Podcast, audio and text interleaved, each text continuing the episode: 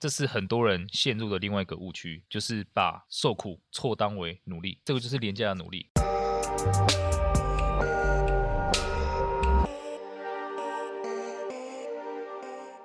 现在时间是十月六号下午四点二十五分，您现在收听的是深 V 一口气。中秋连假之后，来胖的举手。是不是有一句话叫什么？每逢佳节胖十斤。大家真的是要控管一下自己的体重。那我们这一集一样也是要来谈谈时间管理。那之前我们连续讲两集有关时间管理的内容。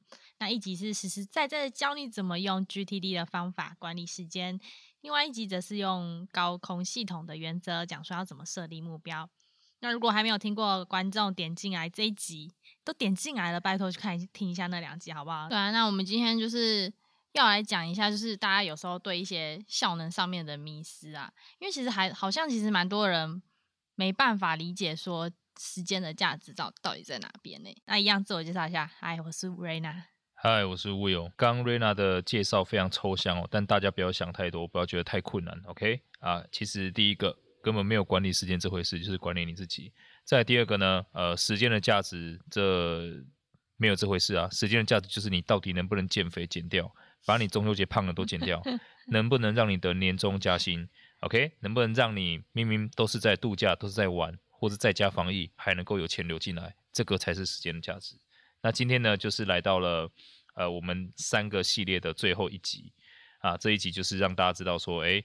你立了很多目标啊，为什么三天以内你一定会放弃？或者是呢，你有很多很想做的事情，那为什么到最后都没有成功？为什么要跟减肥有关啊？笑死！赚钱、减肥、学英文都是一样的，OK？大家都希望可以学英文嘛？但是呢，我要大家你去好好翻一下你的衣柜啊，不是衣柜啊，书柜哈，看一下还有没有以当年的那个单字本啊。今天我们就要讲这些东西，你是怎么成功，你是怎么失败？以及你要怎么开始？我们节目有蛮多就是已在职场上面打滚的人，嗯，那我们就是从一样从工作这件事情来讲起好了。首先不得不讲到就是时间这件事情，如果你把它量化来看的话，其实嗯，你是可以去跟他做交易的。基本上我们在社会上面工作就分三种模式嘛，一个就是嗯替别人工作，嗯，然后一个就是接别人的案子，另外一个就是买别人的时间来替我工作。这好像就是之前。穷爸爸富爸爸里面也有提到的四个象限，对不对？对，其实这个概念很多不一样的人有提出不一样的定义啦。所以像是可能大家没有听过一个算是中国的呃区块链哦，比特币的那个第一个提出叫做李笑来，他有一本书叫《通往财富自由之路》，也有讲到类似的概念。OK，或者是像富爸爸穷爸爸的什么财富四象限，嗯，对吧？那个叫 ESBI 嘛。对。OK，所以基本上你可以看，如果要付出一份时间赚一份收入，这个就属于工人，或者是那种自雇者，就是我们所谓的社畜啊。哎，可以这样子讲啊，可以这样讲，社畜是在这样的状况之下哦，混混到最烂了，那就是社畜了。产物啊，对，是是这种状况之下的一个产物了。那第二种人呢，他就是啊，用一次的时间。嗯，OK，投入一次时间去获得持续或者多次的报酬啊，这种你出书啊，或者是创作者啊，对，做 IP 啊，YouTube 他开始有点阅嘛，他拍一次片后面有持续的收入啊，这个就是你可以收时间的税。嗯，在第三种呢，就是你杠杆别人的时间。嗯，所以我们看到很多呃，你说创业家也好，嗯，或者是非常多人他是直接呃雇佣其他人来帮他完成其他事情。嗯，啊，所以我们讲才讲嘛，其实最大的效能是委托。嗯，你用钱去让那些专业的人做专业的事情，然后对你有帮助，这个就是杠杆别人的时间。嗯，OK，所以其实我也要跟他讲啊，你投资也是一样的概念。好，就是今天你拿钱去买了一家好公司的股票，其实很简单的，那就是那一家公司的所有顶尖人才都在为你工作，帮你赚钱。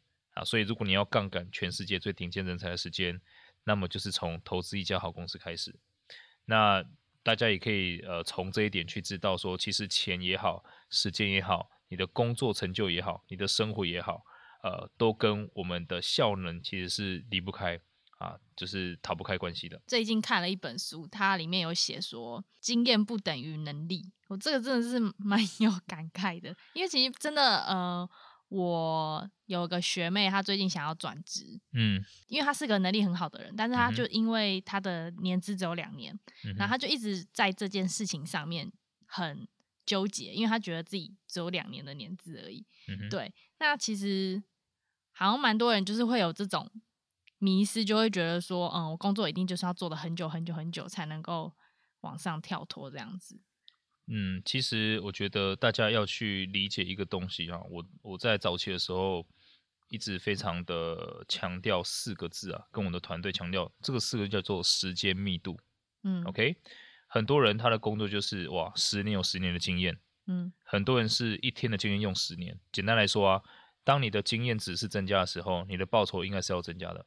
没有增加就是两件事，好，两个状况。第一个，你的雇主没有辨识你的价值，嗯，这领域就应该走了。再第二个呢，你的经验其实是没有价值，很有可能就是你一天的经验用用了十年。嗯，比如说你做什么事情，你就是每天 Uber Eats，你去试试看，五年之后会不会送一单变成五万块？肯定不会。嗯、对，啊，那就是一天的经验用十年。所以呢，你要怎么样去做增值，其实也很简单，因为呃，大家要避免一个非常恐怖的心态啦。很多人会觉得说自己薪水不高是因为环境的关系，嗯，我很同意。但是我只同意说，你在第一年的时候，刚出社会的时候，你说你薪水不高是环境的关系。嗯，第二年的时候你还可以这样讲，但如果第三年你的收入没有上来，你要知道公司有问题，你也有问题。为什么这样子讲？嗯、因为呃，我我也常跟团队分享啊，假设今天有一个问题存在了，你也知道它存在，那么第一天你跟我讲这个问题存在，我觉得那是个问题。嗯哼，半年后你再跟我讲那个问题存在，所以你没有办法往前，没有办法改善，好，那是他的问题。但如果一年之后你还没有改善，那我会讲这是你的问题，因为你没有解决问题的能力。嗯，所以大家在怪罪你的薪水不够多的时候，你要去想一想，你是怎么样，你做了哪些事情要来提升你的薪水。嗯，我们看到最多人做的事情是什么？就是到后来他就觉得说，算了，公司给我多少钱，我就做多少事情。对，那一旦这样子做啊，你就陷入了所谓的陷阱里面了。嗯，什么叫陷阱？就是你直接让自己变成是那一个刚刚讲的第一种最糟糕的。社畜形态，嗯，我付一份钱拿一份收入，嗯，OK，那你说难道不是这样子吗？啊，不是这样子啊。好，中国人他们住的地方就是很便宜，然后很破，然后他就弄得很混乱这样子，反正就是破破的房子嘛，嗯，OK，有的住有的睡就好了，嗯，对吧？房子是租来的，不是自己的，不用装修这么漂亮，对啊。外国人呢，他们是这样子的，就是租来的房子。一样弄得漂漂亮亮的，你一住进去就觉得说，嗯、一进去就觉得说，哇，这个好像是你自己的地方一样，弄得非常舒服。嗯，OK，我们就问，哦，这个租来的你干嘛搞成这个样子？嗯，OK，还花钱去粉刷干嘛的？他给了我一个话，我觉得是非常非常的受用。嗯，他说，呃，房子是租来的，但是生活不是。嗯，OK，所以应用在各位你现在每天的工作，工作是公司给你的，嗯，但是你的时间不是。嗯，所以呢，你可以。一样用一个消极面的人去讲说啊，公司给我钱，给我多少钱，我做多少事。嗯哼，OK，那就是可以，你的时间就是公司的了。但机器人怎么想？如果公司今天花了三万块给我，嗯，那么我要做的事情是在完成三万块的工作之后，我去多做一点什么，嗯，多学一点什么，嗯哼，OK，让我这个价值可以从这个月的三万块变成三年后或是一年后的三十万，嗯。所以一样的时间，大家可以用一个公式哈，一样两个人，OK，第一个人呢，就是按照传统的那种概念，公司给我三万块钱，我就做三万块的事情，嗯，多了我也不干，嗯哼，你想一下，一年之后他的收入是多少？三万乘以十二，三万六，呃，三十六万，对啊，OK，第二个人呢，公司给他做什么事情，他在做完之后，他还去想，诶，为什么主管要这样做？嗯，有没有更好的办法？有没有更快的方法？嗯，OK，好。在这这样的过程当中，可能是其他的同事都会讲说：“哇，你傻，对吧？交差了事，赶快我们去这个喝酒了啊，OK，去聚餐了。”他说：“不行，我们要去看一下，哎，为什么物流要这种东西，物流那个东西？嗯，OK，这些东西是到底怎么来的？这个格式为什么长这个样子？哎，他每个月虽然说是拿了三万，但是他额外拿到很多东西是隐形的价值。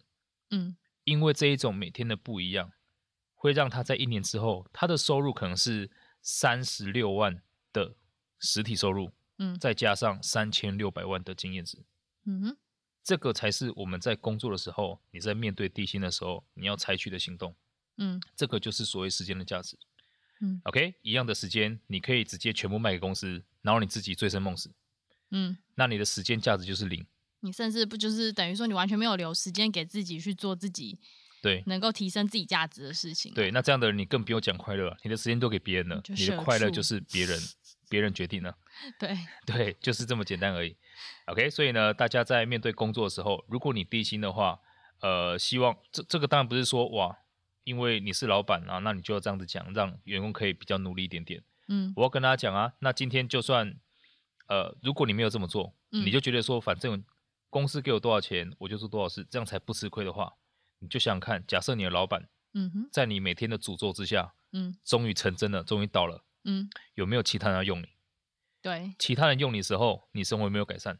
嗯，OK，那你也会发现啊，如果一个老板用你，你过得不好，你觉得是老板的问题，嗯，第二个老板用你，你还是过不好，那是谁的问题？那 就是你的问题。其实我蛮常发现这种的，因为嗯、呃，因为是身边的朋友，所以可能有时候不敢那么直接跟他们说。但其实，比如说有时候会跟一些我的后辈聊天，会发现说他们总是会就是抱怨自己的主管或什么之类，或是一些薪资制度他们不喜欢之类的。他们觉得他们领了这个薪水，但他们做的事情比较多，为什么老板没有加薪？有时候会问他们说：“那你有去问说，你有去提过加薪这件事情，或是你有去提过就是这个制度？”可能，嗯，因为毕竟，如果这家公司他真的是想要努力的成长的话，他的薪资制度一定就是会是能够让他有竞争力的。嗯，就比如说比较业务性质之类的工作，一定是比较有竞争力的。嗯。那如果这个工作它就是，即使是薪水是固定的，还是能够请到那么多人来工作的话，代表说这个工作其实它没有什么议价能力。嗯。那你不管换了几间公司也是一样的。对，其实这是算是自己个人的问题吧。对啊，你呃，大家一定要知道，就是到最后差不多价值的东西，就是会物以类聚。嗯，所以呃，其实，在生涯规划的体系里面，有一个东西叫 CD 模型。嗯，我在天涯杂志有写过这个文章，就所有的工作都是一个交易。嗯，OK，这个交易是什么？就是第一个有四个层面啊。第一个层面就是你会什么？嗯，对。OK，第二个是公司要什么？嗯，对。再来呢，是你要什么？嗯，还有第四个公司给什么？嗯哼，所以一切都是交易。对，好，那很多人觉得说我会这些，所以公司要给我钱。嗯，诶，这个是吗？不是啊。你给你会的，他不一定是他要的。对，如果你会的不是他要的，或是你做的对他来说没有太大关系，嗯，凭什么你觉得你努力就要加薪？对啊。OK，因为你没有在解决问题嘛，你只是把自己搞得很累而已嘛。对啊。这是很多人陷入的另外一个误区，就是把受苦。错当为努力，嗯，他觉得我这么苦了，为什么不给我加薪？非常廉价的努力，对，这个就是廉价的努力，没有人要你受苦的，对、啊，看你受苦也没有人不要开心的，是你自己做了一大堆很累的事情，然后又没有价值，嗯哼，你不同情自己，谁要同情你？对啊，OK 啊，所以呢，这个是大家一定要去搞清楚啊，工作就是一个呃交易的过程，嗯哼，你是出卖你的产出，不是出卖你的时间。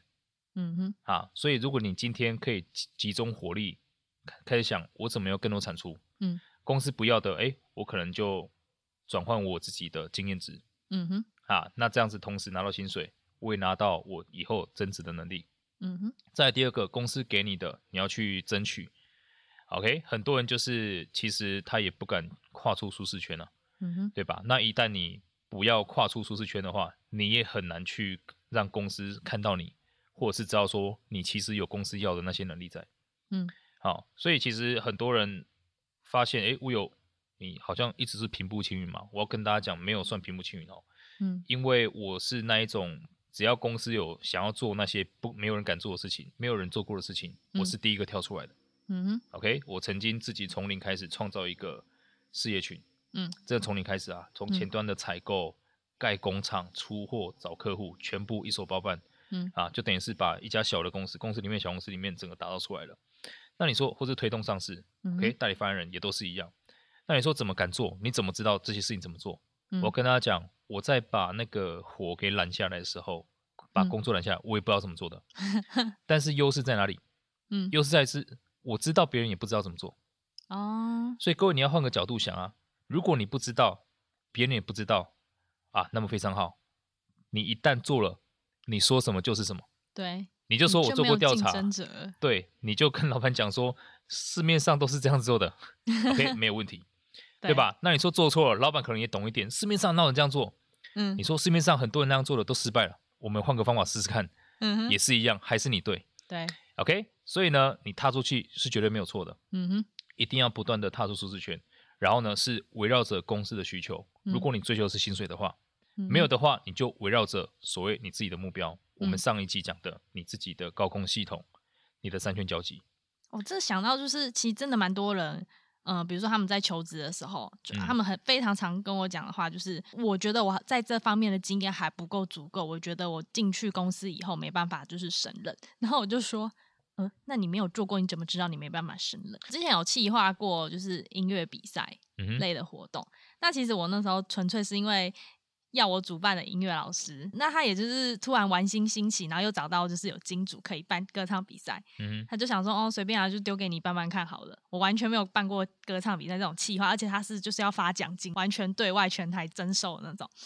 后来我就想说，嗯，好像听起来有点难，但算了，管他了，反正船到桥头自然直，反正就直接接了。嗯，所以就是从一刚开始的拟定预算到整个企划，到最后比赛当天。全部就是全部我一个人做，嗯、然后包括行销之类的，而且我们时间超赶，只有两个月。做完以后，我突然觉得，嗯，好，好像自己也可以做得到嘛。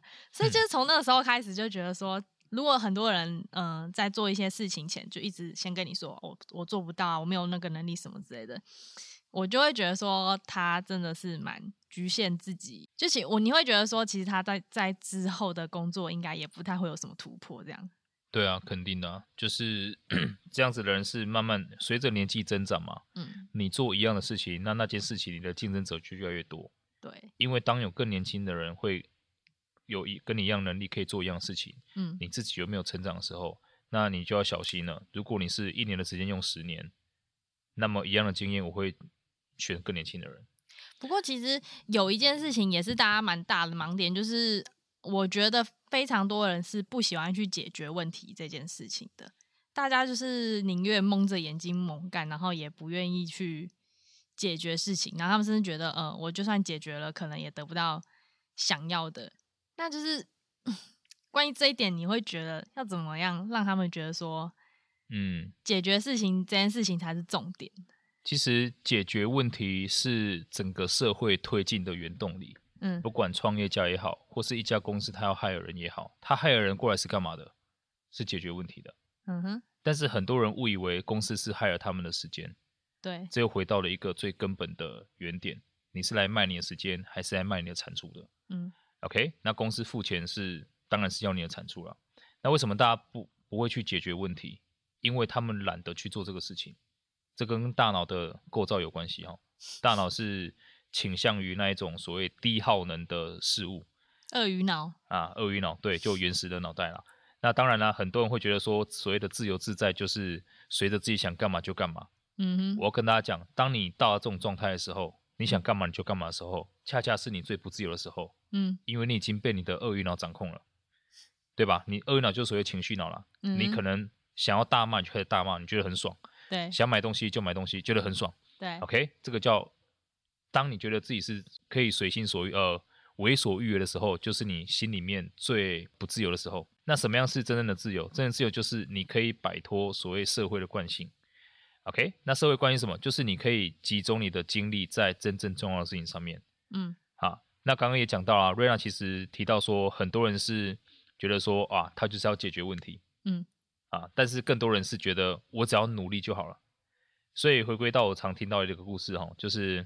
有人在那个俄罗斯看到两个人，嗯，OK，在路边，好，一一片大大的这个就是平原上面了，然后这两个人一个在挖洞，嗯，一个在填洞，嗯，那这个人呢，就是看到那个人呢，第一个人挖完洞之后，第二个人就把洞填起来，他说：“哎，你在干嘛？”他说：“哦，是这样的，我们在种树。”那他说：“你在种树？那你洞挖完你就填回去了，这树在哪里啊？”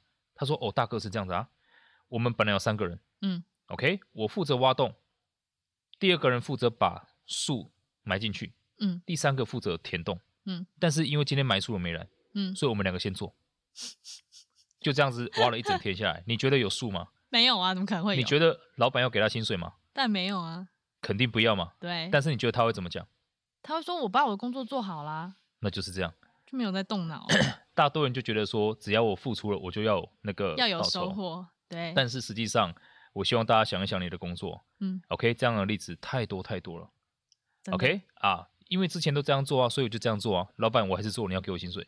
尤其是那种很 SOP 的工作，哎，对，因为其实我自己在，好，我自己在航空业，我真的觉得完全就是这样子，因为我们我们就是一批被 SOP 教出来了的。的的的组员，然后就会变成说，比如说，嗯，当然是在安全程序上面，大家一定会照 SOP 做，因为这是安全程序，嗯、就是设计过。对。但在服务程序上面，就是会，嗯，我记得我一刚开始的时候，会有一些就学长姐会跟我说，你在对客人的时候一定要怎么样怎么样这样。嗯、但是有时候你会觉得说，看你这样做的事情完全就没有效率啊。然后，但是呢，因为你是晚辈了，所以你又不好意思。就是说，哦，不行，哦，我觉得你做的事情也没效率，你这样很北蓝，所以你就是还是得照做。然后久而久之，你就觉得在这产业到底在干嘛？没有在进步，因为你就是一直在听前人的话，但是前人的经验又不一定是最好的。当然，就是到后面之后会，嗯，因为自己也年纪比较长了，我现在对我的后辈就会变成说，如果他们的方法是好的，我也会是学，但我也会建议他们一些我觉得比较好的方法，但不会硬要他们去做。我觉得每个人在工作上面有各自的方法，这才是就大家一起来工作的一个，嗯，我觉得算是优点吧。因为如果你每个人来工作都是同一种方法，其实基本上我我就付同一个人 double 薪水就好了。我干嘛？或是这种工作就会被人工智能取代？对啊，就直接机器人就好了。对啊，所以其实大家要知道，我们在做一个事情，呃，往目标前进，或是在工作的时候，基本上就只有三个要素在决定你会不会有成果。嗯。第一个是正反馈，嗯，第二个叫负反馈，嗯，以及第三个叫干扰，嗯，OK，所以这三个是怎么样来左右我们会不会有成果的？正反馈就是你在一路上的这种，比如说像啊小小的成就感，OK，嗯，或者是像你碰到什么好的人，嗯，啊，这种是呃这个正反馈，让你有动力可以继续下去，嗯，或者是你对于你长期目标的关注，嗯，OK，你右脑去想象你的高空的愿景，上一期讲那些。这属于正反馈，嗯，你知道你觉得很踏实，OK。负反馈是什么？负反馈就是说，哦，你碰到什么困难，碰到什么问题，嗯嗯，什么挫折，嗯，或是哇，这个呃一些意想不到状况，嗯，这是负反馈。所以啊，如果你可以设计一些方法，嗯哼，让你注意力放在正反馈大于负反馈的时候，再加上你多一点点的意志力，嗯，加上一点好的习惯，嗯，OK，让自己身体健康。嗯，那么你就有办法保持所谓的正反馈大于负反馈，嗯，这样的人比较容易成功。哦，因为他的心基本上心情还蛮蛮对他可以用整天的，或是有人讲嘛，做事情幽默是最佳良药。嗯哼，因为你可以用幽默看待负反馈的时候，这样子你的正反馈就会带负反馈，你就可以很顺的有那个飞轮效应一路滚下去。嗯，好，那第三个东西是什么？第三个东西叫干扰。嗯，这个干扰啊，就是我们刚刚讲的鳄鱼脑了。嗯哼，所以呢，基本上你可以想象得到。在一个人要完成一件事情，嗯，的时候，就是这三个要素而已。正反馈，完成事情，他的这个奖励，他的成就，他的回馈。第二个就是挫折、障碍。第三个就是你的本性，那个鳄鱼脑叫干扰。所以干扰就包含的呃你的情绪，嗯啊，今天就想耍废，天气不好不想。今天就是就是跟男朋友或女朋友吵架，我就是不爽之类的。OK，但是你会发现啊，情绪这个东西是不讲道理的。对，天气好，你觉得要出去走走，不想做事；天气不好，你觉得啊，雨天啊，还是不想做事。对，啊，就不想做事了。OK，反正总之你就是想要找一个理由偷懒而已。对，或像很多一些琐事。OK，啊、嗯呃，你健康的一些奇怪的状况啊，或是你觉得资源不够啊，或甚至比较重要的是过去的一些错误的信念。嗯，OK，你成长成长过程当中，你相信一些假想的限制。嗯，比如说那一种。啊，我就是这样的人呐、啊。嗯，OK，我这个人就是呃，我就不能够受气哈，对，就之类的。OK，各种各样的呃假想信念，OK，或是那种底层需求，嗯嗯，啊，就是啊、呃，我需要安全感，我需要别人哄哄我，OK，啊，讨拍等等的，嗯，啊，所以呢，这三个呃要素我们一定要可以拿捏。嗯、那刚刚讲到啊，为什么大家都不去解决问题？嗯，OK，是因为这个世界上绝大多数的人，嗯，他可能终其一生。嗯哼，都在忙着解决干扰，哦，完全不会往前面走了。嗯嗯啊嗯，所以呢，所有一事无成的人，他们的共同点就是受困于干扰，然后呢，他们就开始抱怨这些干扰。OK，、嗯、然后呢，抱怨就代表什么？他受苦了嘛。嗯，他吃苦了嘛，嗯，所以他宁愿继续受苦，继续抱怨，抱怨完就感觉更好一点点了。对吧？然后呢？舒爽，然后继续再受苦，继续受苦，再继续抱怨。对，啊，就这样子，非常的呃擅长受苦。你你受苦了十年，你就变成受苦高手了吗？你又变成哇抱怨了十年，变成抱怨高手，但你是一事无成的，真的。对吧？因为你就是在抵抗你的那个干扰而已。而且而且，像是我像我之前有跟一个朋呃比我年长的朋友聊过天，他说其实呃大家就会变成这样，因为你。被干扰，你就会容易失败。就是我们刚刚说的，可能负你的负反馈永远都是大于你的正反馈，所以你就会一直处于在一个挫败的状态。就嗯、呃，如果拿就是博弈理论来讲的话，就是你的胜率一直都很低。所以人就是这样，你输久了之后，你就会开始害怕，你就开始觉得自己不会赢，你开始觉得自己没有突破的那一天，然后反而可能你。稍微开始有突破的时候，你就会想说不行，我可能又要输了。所以就是你本来可以突破个八十趴，你就在二十趴的时候就又收回来，到最后你的自信心又回到就是你呃负反馈大于正反馈的时候，对，然后你就一直这样子轮 回下去。对，其实应该要这样子讲，负反馈跟干扰它是有差别的。嗯，负反馈是你至少是你要追求一个目标，嗯，你有了目标，你追求，你才会碰到负反馈。嗯，我没有往前走就不会碰到困难吗？嗯，对，OK，这是负反馈的定义啊。那干扰是什么？干扰就是你就算躺在那里，它也会出现，这个叫干扰。它就是永远就会缠着你。对，它永远会缠着你，缠着你。所以很多人就是会一直在这个跟干扰做斗争，那就印证了一个非常常见的话，就是最怕一生碌碌无为，还安安慰自己平凡可贵。哈，就很多人是这个样子啦。对，OK。所以呢，一定要好好的拿捏，不然的话就会像我在《天下杂志》讲的一个文章，它的开头，我觉得这是很多人的写写照。嗯，OK，它的开头，它的这个标头标题叫做“间歇性的踌躇满志”。嗯，这什么概念？就是很多时候你看完一些励志的节目，嗯、或听完我们 Podcast，瞬间就觉得、啊、我明天要开始努力了。对，我要开始减肥了。好，我好好学英文了。OK，看到正妹哇，都是讲英文的啊，我要开始学英文了。嗯。间歇性的踌躇满志，因为这个时候你的正反馈是大于、嗯、呃，你还没有碰到负反馈、哦，你还没碰到，对，你就只是你现在信心满满、啊，对，我只要做了，我就可以，我就可以瘦下来，跟彭于晏一样，哇，正反馈满满，OK，好，接着呢，你就发现，呃，到最后你的状态就是持续性的混吃等死，嗯，什么意思？你一做发现，哇，节食好困难啊，怎么可能去 Seven 不买巧克力吃？不行不行不行，我再买一个来吃好了。对，OK 啊，今天今天这样就好，今天这样就好，明天一定开始减肥。对对对对，说我明天一定开始减肥，啊，或者是然后开始你的恐惧就开始诞生了啊！我的姐姐也是胖的，我爸妈也是胖的，我胖就是我觉得基因问题啊，我就就是骨架大，啊，对，我就忘了那回事好了，OK 啊，嗯，这个开始有干扰出现了，对，啊，接着呢，你旁边的有也有人跟你讲啊，你就跟他讲说，我今天要健身，嗯，啊，我午餐只能吃鸡胸肉，嗯，他就拿着鸡排过来。啊，嗯，你确定不要吃吗？再配个珍珠奶茶不错哦。嗯，OK，你不是要看 NBA 比赛吗？我们在家看啊，你不要去怎么健身房，不要看啊，干扰就来了。嗯，OK，那如果他每天就忙于应付这种干扰，嗯、到最后服从于干扰，他就开始讲说啊，健身真的很困难，嗯、啊，减肥不是一般人可以做的事情。嗯，哇，各位，这个就是啊，间歇性踌躇满志，持续性混吃等死，就这个样子。嗯、OK。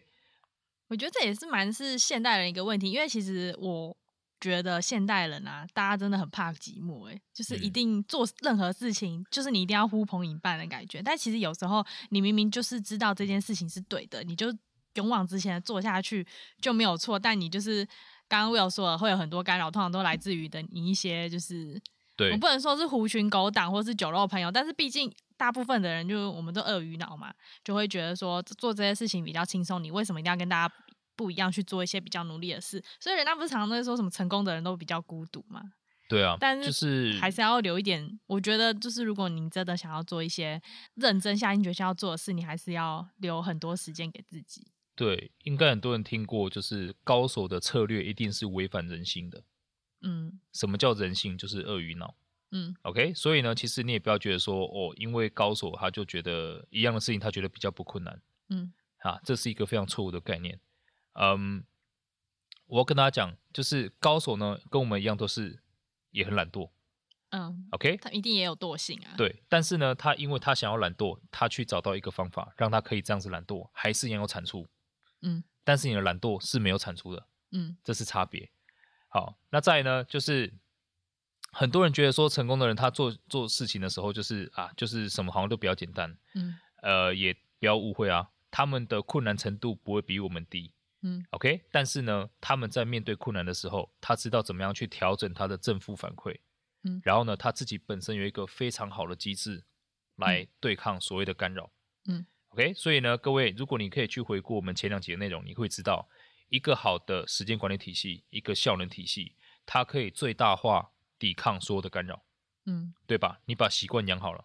嗯，OK，你把正向心态养好了，你可以持续的关注你自己的。呃，长期目标高空系统，嗯，其实这样子干扰就会大大的降低，嗯，那也因为这样子，你会发现你的环境就不一样了，对，你不可能会有抱怨的朋友在你身边，对，因为其实就物以类聚嘛，嗯、对，物以类聚，OK，所以呢，也不是说哦，呃，一定会有这样的人嘛，就是你在改变自己的过程当中，呃，相同的这些人一定会来协助你，嗯，啊，那这样子你的正反馈就越来越多，嗯，哦，当你碰到一个困难，你碰到身边的人啊。如果是那一种比较底层的，他要说啊，算了算了算了算了，啊，你已经这个穷三代了，就继续穷下去吧。嗯、OK 啊，一般就是这样子啊，你不用跟他们那么运气很好，反正就存不了钱买房子，干嘛存钱花就对啦。对，这个就是很底层的那种想法。嗯、OK，但如果你今天是在一个比较高能量的群组里面、嗯、啊，或者像呃，我去找 Ken 啊，他们去就是请教啊，或者聊天的时候，嗯啊，你发现其实他们就是会讲说啊，这个困难是一定的啊。嗯，OK，那因为这样子，所以才很少人成功嘛。嗯，那你要做的话，你一定要克服这个困难。OK，、嗯、啊，你一定可以的，就这样。嗯、你看，就是不一样的。呃，一开始因为你自己有自己的效能系统，嗯哼，你自己做了改变，嗯、你的圈子不一样了，那么你就连带的那些干扰减少。嗯，OK，正反馈变多，负反馈变少，变少，那你的成功几率就越越来越大。嗯，所以你会发现说到最后，富则恒富。嗯，穷的越来越穷。对，忙碌的人越来越忙。